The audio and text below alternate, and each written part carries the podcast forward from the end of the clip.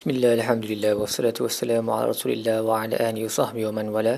InsyaAllah dalam episod kali ini kita akan membincangkan tadabbur bagi muka surat 551 uh, Akhir surah Al-Mumtahana dan awal surah As-Saf Baik, um, ayat 12 surah Al-Mumtahana ni adalah tentang bay'ah yang telah diberikan oleh para wanita uh, sejurus selepas uh, pembukaan semula kota Mekah. So hari kedua uh, Nabi duduk bersama dengan para wanita Quraisy yang baru sahaja memeluk Islam. Dalam kalangan mereka tu ada Hind binti Abu Sufyan lah, isteri kepada Abu Sufyan yang dulunya jahat juga. Tapi dia telah memeluk Islam dan uh, beliau duduk bersama dengan Nabi untuk memberi bai'ah. So ini kandungan bai'ah je.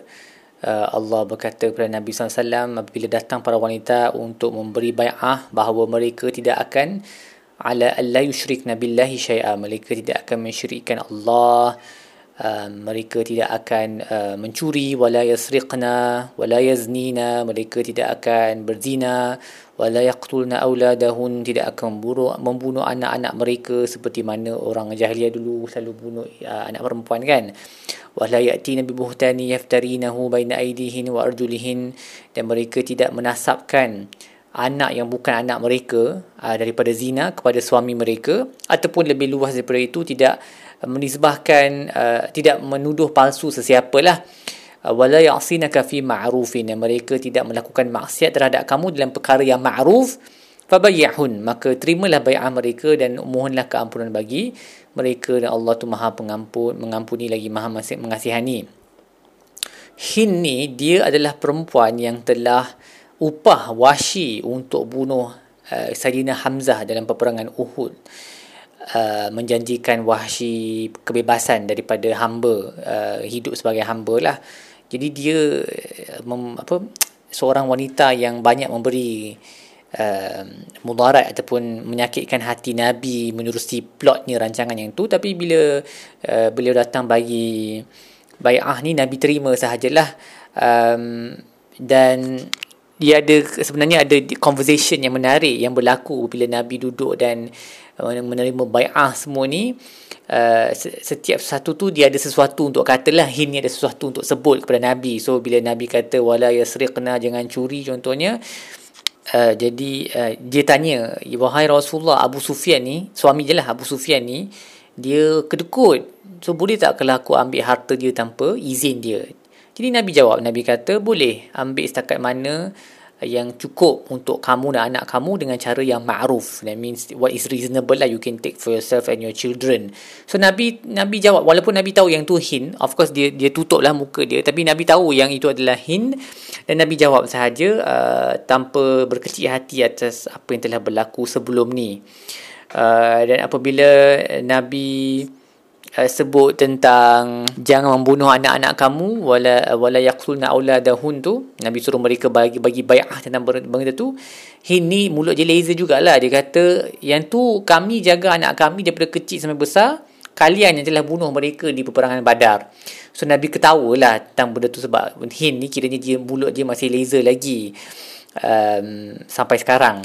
Dan apabila um, Nabi sebut wala ya'sinaka fi ma'rufin that you will not kamu tidak akan uh, apa melakukan maksiat di dalam apa yang ma'ruf dalam apa yang aku suruh ma'ruf.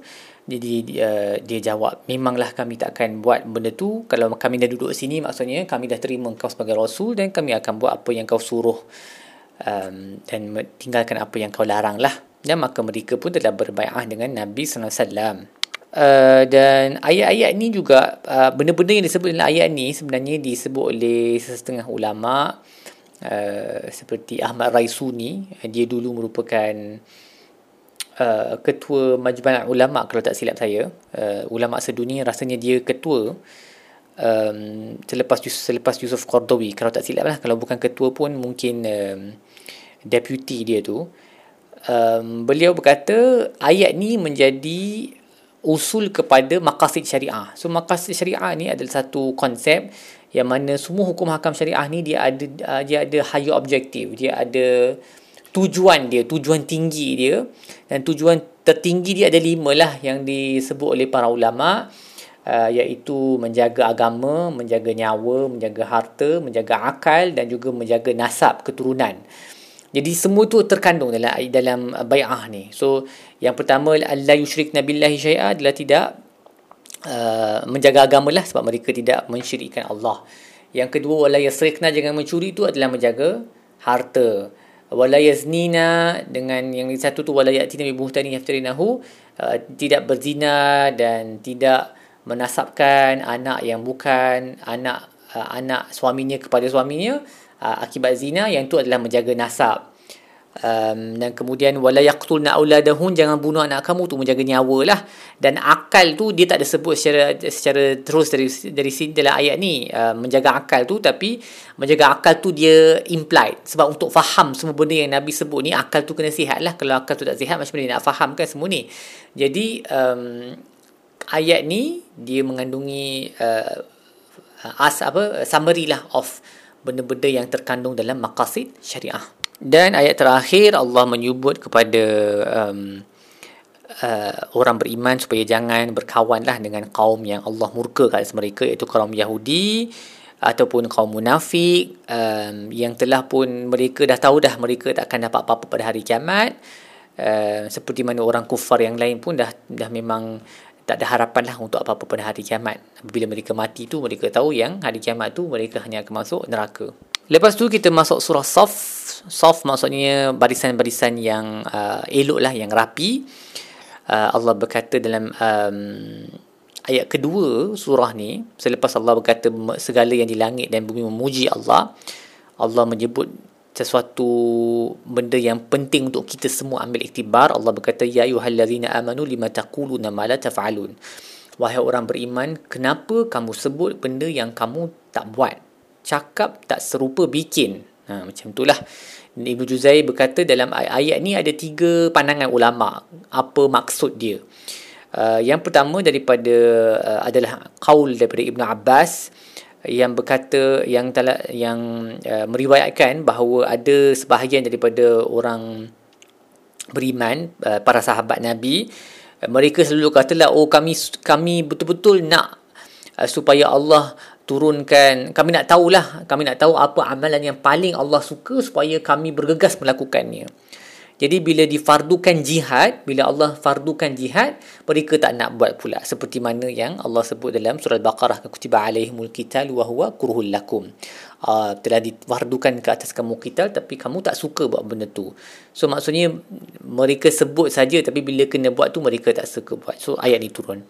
Pandangan yang kedua adalah terdapat sekumpulan anak muda muslimin yang mereka um, sibuk apa kita kata puji diri sendiri. Ha, mereka bercerita-cerita bagi tahu orang, eh waktu perang tu kan aku aku hunus pedang begini, aku sembelih orang itu, aku lawan memang power lah. Memang aku rasa aku bunuh 10 orang juga kot lah. Contohnya lah macam tu mereka show off. Ha. Tapi mereka tak buat pun benda tu. They didn't do it.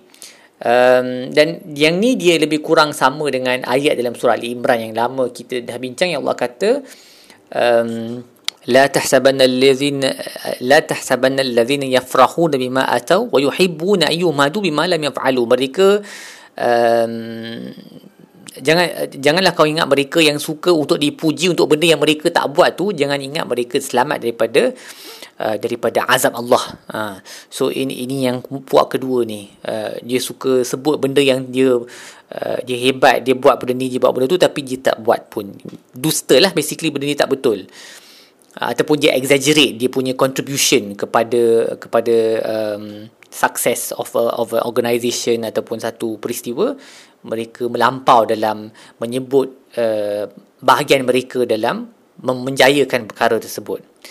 Um, jadi ayat ni turun untuk bagi warning lah kat mereka jangan buat benda macam tu dan yang ketiga, pandangan yang ketiga adalah ayat ni turun uh, tentang orang munafik lah. Sebab orang munafik memang ini sifat mereka. Sebut apa yang mereka tak buat. Ha, dusta lah all the time.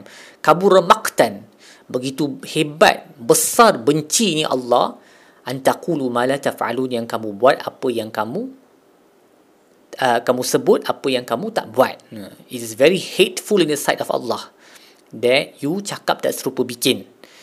Um, dan Imam Ibn Juzai berkata terdapat sebahagian daripada uh, para salaf ya, yang takut untuk bagi nasihat ke orang sebab ayat ni. Mereka risau yang mereka tak boleh live up to the standard of this ayat ni. Mereka takut yang kalau mereka suruh orang buat, tapi mereka tak buat, mereka tergolong dalam ayat ni. Ya Allah kata Allah bencilah orang yang macam tu. Uh, Imam Al-Qurtubi contohnya meriwayatkan daripada An-Nakhai yang berkata ada tiga ayat yang menghalang aku daripada pergi pergi untuk bagi nasihat kat orang. Yang pertama, uh, atamuruna an-nasa bil birri wa tansawna anfusakum wa antum tatluna al-kitab dalam surah Al-Baqarah. Adakah kamu suruh orang buat baik tapi kamu lupa terhadap diri kamu sendiri ataupun dalam surah Hud wa ma uridu an ukhalifakum uh, ila ma anhaakum an aku aku tak mau untuk bercanggah dalam apa yang aku suruh kau buat. Maksudnya kalau aku suruh kau buat aku pun akan buat juga. So ni ni, ni um, apa yang disebut oleh salah satu rasul dalam uh, dakwah mereka kepada kaum-kaum mereka. Dan yang ketiga adalah ayat ni. Ya ayyuhallazina amanu lima taquluna ma la taf'alun. Wahai orang beriman kenapa kamu sebut apa yang kamu um, tak buat? Uh, so para salaf takutlah untuk bagi nasihat kerana mereka takut tergolong dalam uh, mereka yang mendapat kebencian Allah ni. Jadi kita pun kena hati-hatilah sebenarnya Uh, dalam bagi nasihat. Kalau kita bagi nasihat orang bukan bererti jangan bagi nasihat langsung. Maksudnya kita bagi tapi at the same time kita sendiri kena usaha untuk um, buat benda yang kita we should be the first recipients of our own advice. Uh, we should be the first um, not just recipients the first people to act on our own advice. Kan? Kita bagi nasihat ke orang lain kita lah orang pertama yang kena terima dan amalkan nasihat tersebut dan juga janganlah um, buat sebut sesuatu yang kita tak buat. Ha, ni termasuk free rider lah ni. Free rider, para pencarah yang tumpang nama dekat research paper tapi tak buat apa-apa pun. Ataupun lagi teruk, curi idea daripada mereka punya murid-murid. Tulis buku ke, tulis artikel. Uh, banyak eh ya, yang ni berlaku walaupun dia punya punca dia adalah uh, KPI yang yang tak masuk akal. Semua kena terbitkan berapa banyak jurnal dan sebagainya. Tapi um, takwa lah. Takwa is the only thing that will prevent you from doing that.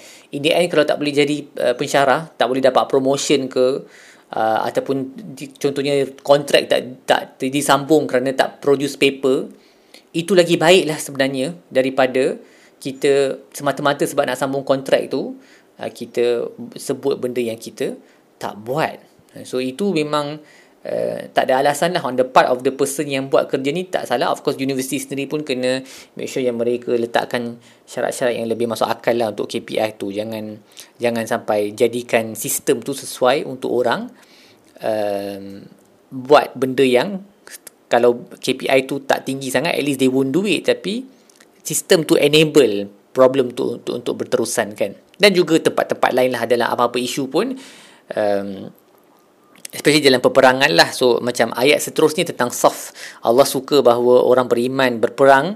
Uh, apabila berperang mereka dalam saf dalam barisan yang yang elok seperti bangunan yang mengukuhkan satu sama lain. The bricks which reinforce one another. So ramai ulama yang ada sebagian ulama yang kata ayat yang Uh, jangan jangan sebut apa yang kamu tak buat tu dia directly relevant kepada peperangan lah. Uh, macam yang anak-anak muda tu contohnya yang kita sebut tadi yang kata mereka buat ini buat itu dekat medan peperangan tapi tak buat pun sebenarnya. Tapi of course it's broader than that lah. Dia punya lafaz tu terpakai kepada uh, semua semua benda yang mana kita sebut benda yang kita tak buat. Dan ayat empat tu seperti yang saya baru baca tadi tentang soft uh, Allah suka uh, yang bila orang berperang tu mereka berdiri dalam barisan yang elok dan Allah telah um, apa uh, mensyariatkan saf ni dalam peperangan dalam solat kita um, dan Nabi ada sebut banyak kali dalam solat contohnya pas luruskan saf Okay, make sure soft tu elok-elok supaya Allah tak campakkan uh, ikhtilaf dalam hati kita. Uh, dan Sayyidina Omar pun bila uh, ada riwayat di mana bila orang datang tanya kat dia, uh, para governor daripada luar sana datang tanya macam mana nak perbaiki keadaan peperangan uh, para tentera, dia kata make sure mereka luruskan soft dalam salat sebab itu akan pastikan mereka luruskan soft uh, ketika mereka berperang. Uh, dan at the same time mereka kena pastikan yang mereka jaga kebersihan mulut. Gigi tu mulut tu kena bersih jangan busuk. Sebab malaikat tak tak suka orang yang mulut dia busuk dan, dan nanti malaikat tak datang tolong lah untuk peperangan tu. Hmm.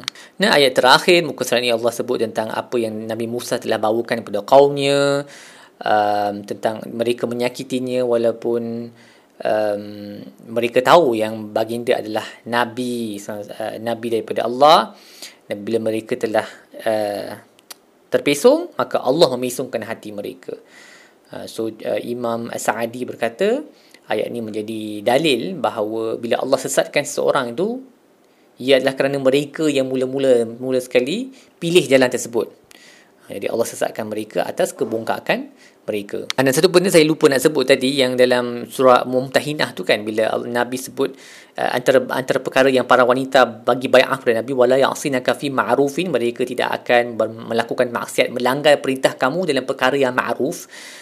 Benda ni sebenarnya ayat dia ulama para ulama memper, apa uh, berfikir kenapa kenapa kena sebut fi ma'ruf dalam perkara yang baik sebab memang pun semua benda yang Nabi perintahkan semua adalah benda baik.